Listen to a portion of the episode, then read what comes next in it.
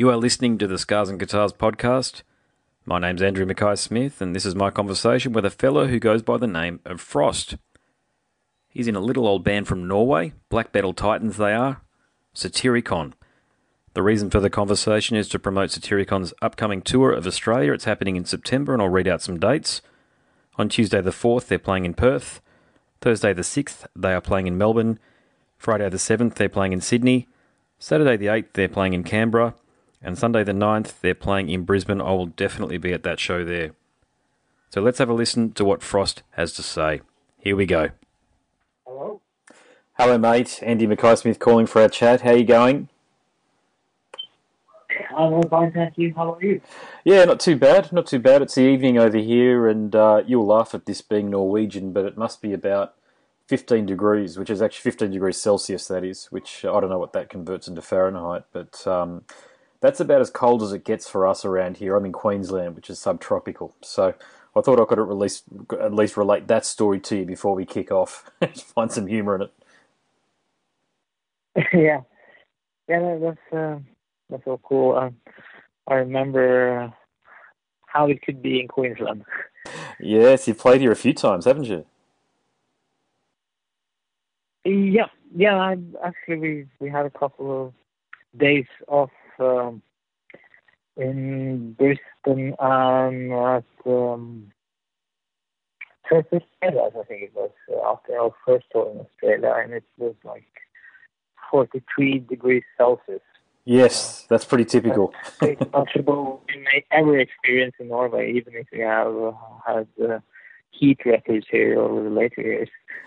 Yes, that's right. And how have the how have the phone calls with the Australian media going? Because I think I'm the last one for you over the two days that you've been fielding calls from us.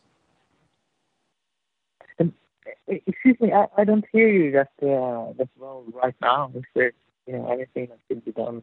Oh, you can't or anything because. Oh, it's hard to hear, is it? Yeah, you're right. I, I'll, what I'll do is I'll hang up and I'll call, I'm calling from Skype, but I use the phone card, so I'll just call back in using Skype, and that should fix it. Uh, but, well, actually, I, I, I hear you talking about this now, so perhaps you can just try it like this for a while and see if it works out. I, I think it will.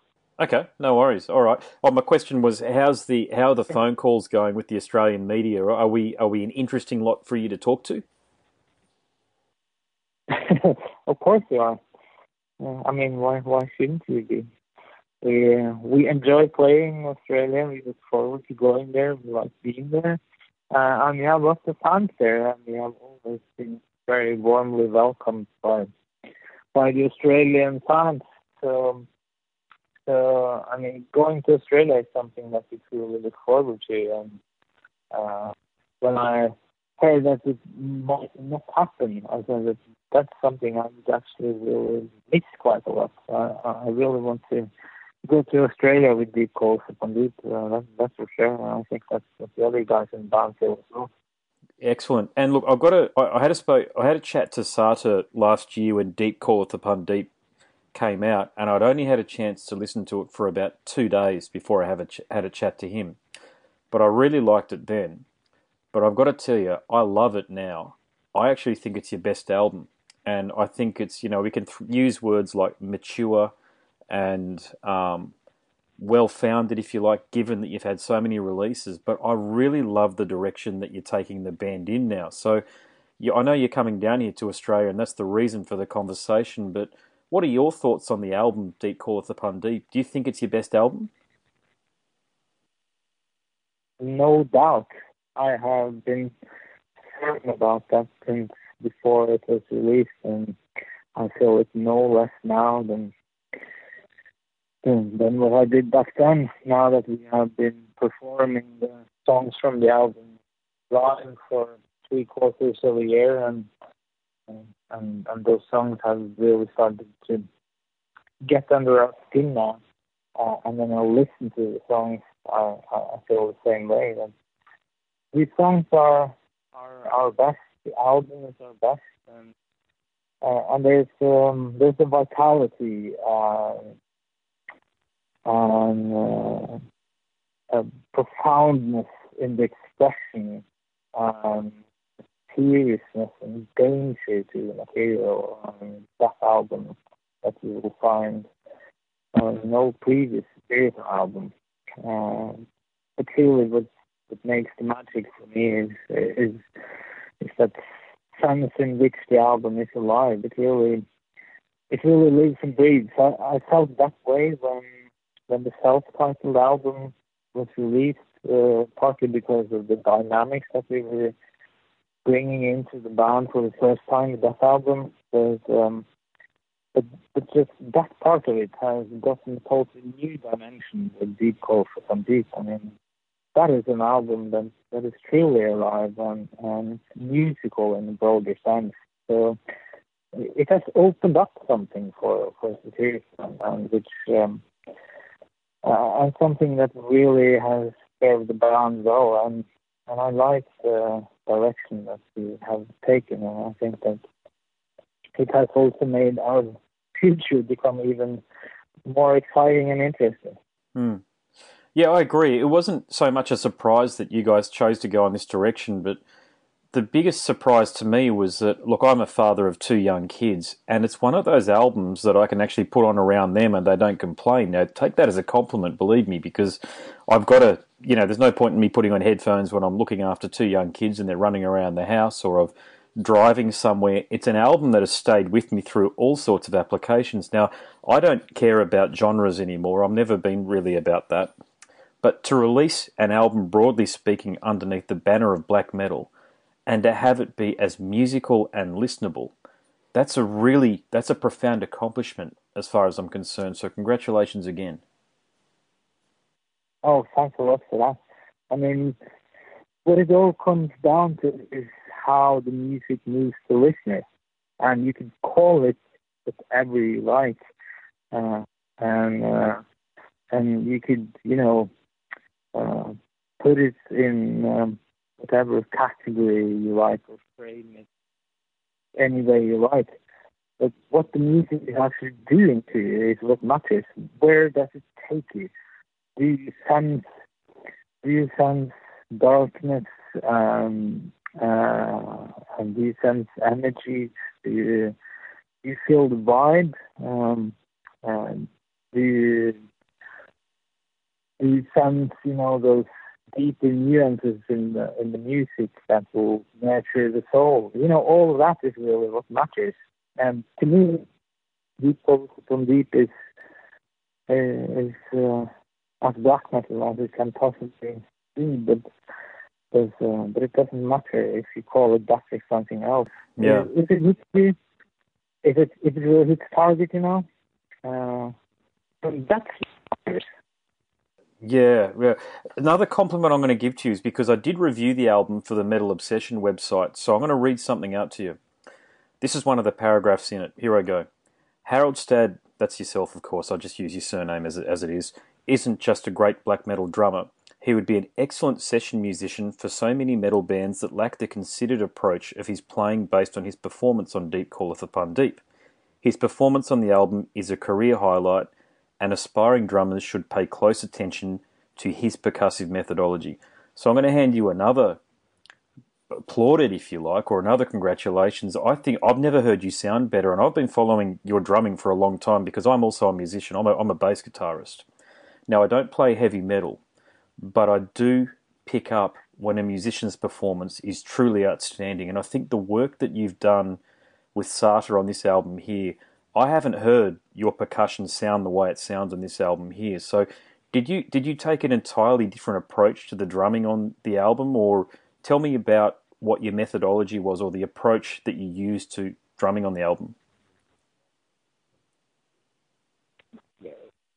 I I really have to tell it was it was quite an effort to to make the solutions work.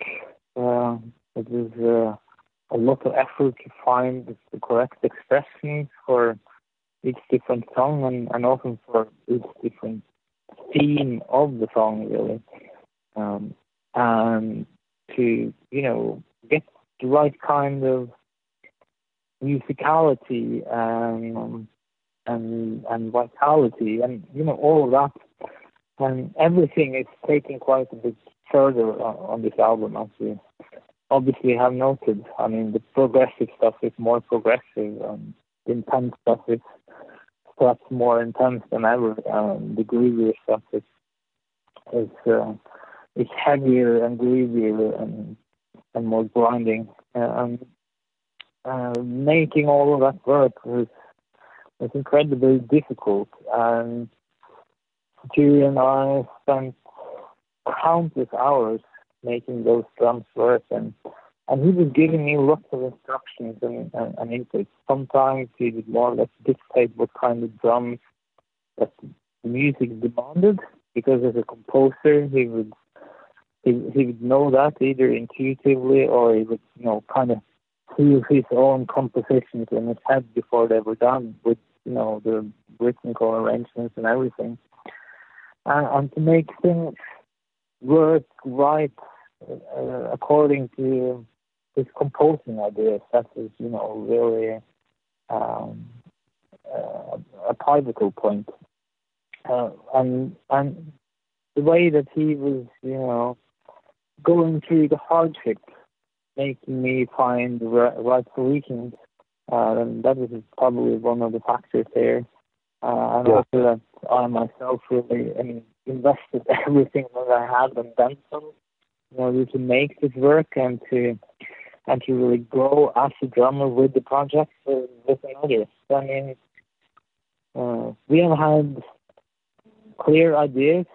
Satyr has been a more brilliant composer here than he has ever been before, and I think that he was already the best in the genre even before this album.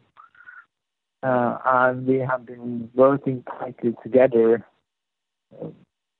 for you know as as long as and as much as it took, uh, and, and and I think that's that's probably explaining why we have been taking the steps that we have. That goes for me and my drumming, and goes for everything on this album. I would say. Hmm.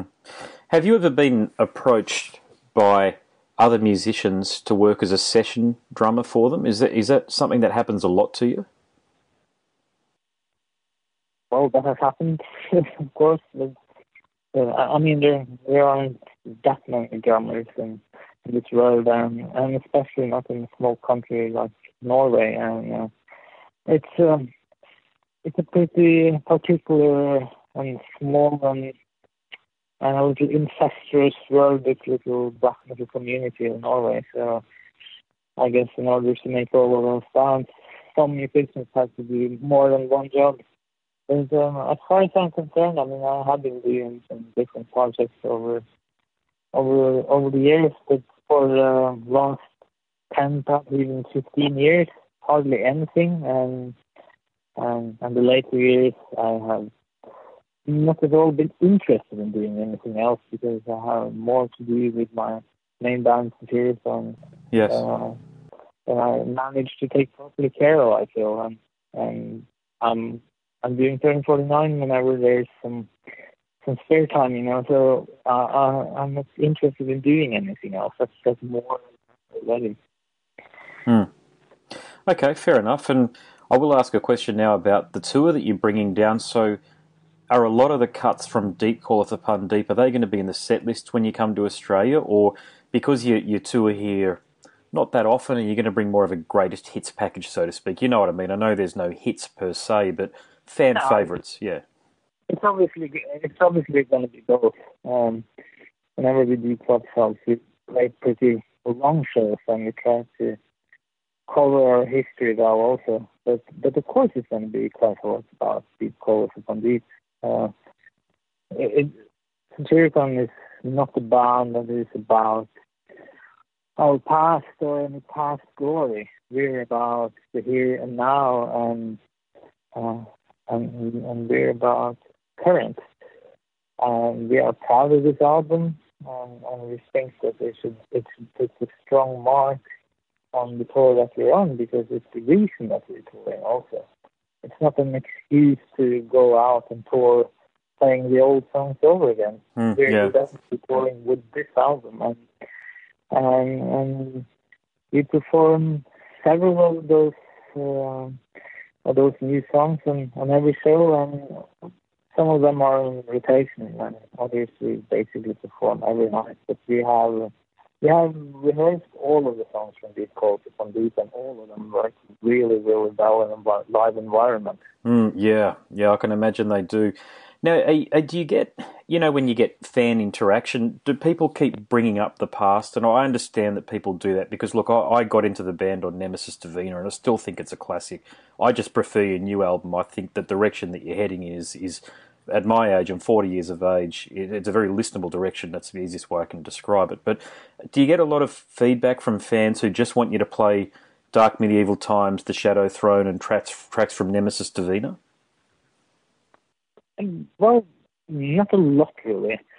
Uh, you see what, what happens these days on our shows when we play some of our, our older songs, especially from the from the three first albums, then we see that you know more than half the audience seem to not really understand what is going on. So they suddenly feel that you know, they have to go buy a beer or or have a toilet break or or, or whatnot, and and some of them seem downright a little baffled about what's going on. So we see that you know they don't really follow what's happening on stage. So, so that tells me that quite a lot of people haven't even heard the old album. Uh, but in a way, it's a, it's a good sign that you know we have people that are, uh, or that we have you know generations of fans coming, and and that we don't only have you know the old hardcore fans that only want to hear the old songs. I mean, we appreciate them as well, but um, but uh, us, uh, the newer stuff, of course, feels more more relevant and it's musically much more rewarding to perform. Um, and uh, and I mean, even if the metal community in itself is pretty conservative in nature, luckily we don't see too much of it. Uh, and to the extent that it's there, it's just something that you have to expect. You know, you, you always know it's going to be like that, and I guess it's even like that in other genres. It's those people that have um, been growing up with certain albums and that follow the band through a long career, they will still be very, very attached to you know, what they listen to first, and they want to relive that experience they had when they were younger and all that. And, and it's understandable. Uh, so, so we relate to that without, you know, really getting too annoyed by it or, or too pissed off. We, we just know it's going to be like that. Um, yep. We think that, well, you can think whatever you like. We we will perform some old songs as well, you know, but don't ever expect them to do the band that is all about the old songs because we could go to other bands and, and get that. We are not about that. Yeah, gotcha. And did did you find that there was a change in audience when you released Now Diabolical? Because I, I like that album a lot as well. I found that I, I, don't know how else I can describe it, but it had a really deep rock and roll groove on that one there, particularly through a track like King. And I love the video for that track, by the way. But did you notice a change in your audience yeah. after that album was released? Yeah, I, I think that we started to notice some kind of difference even with, with Volcano.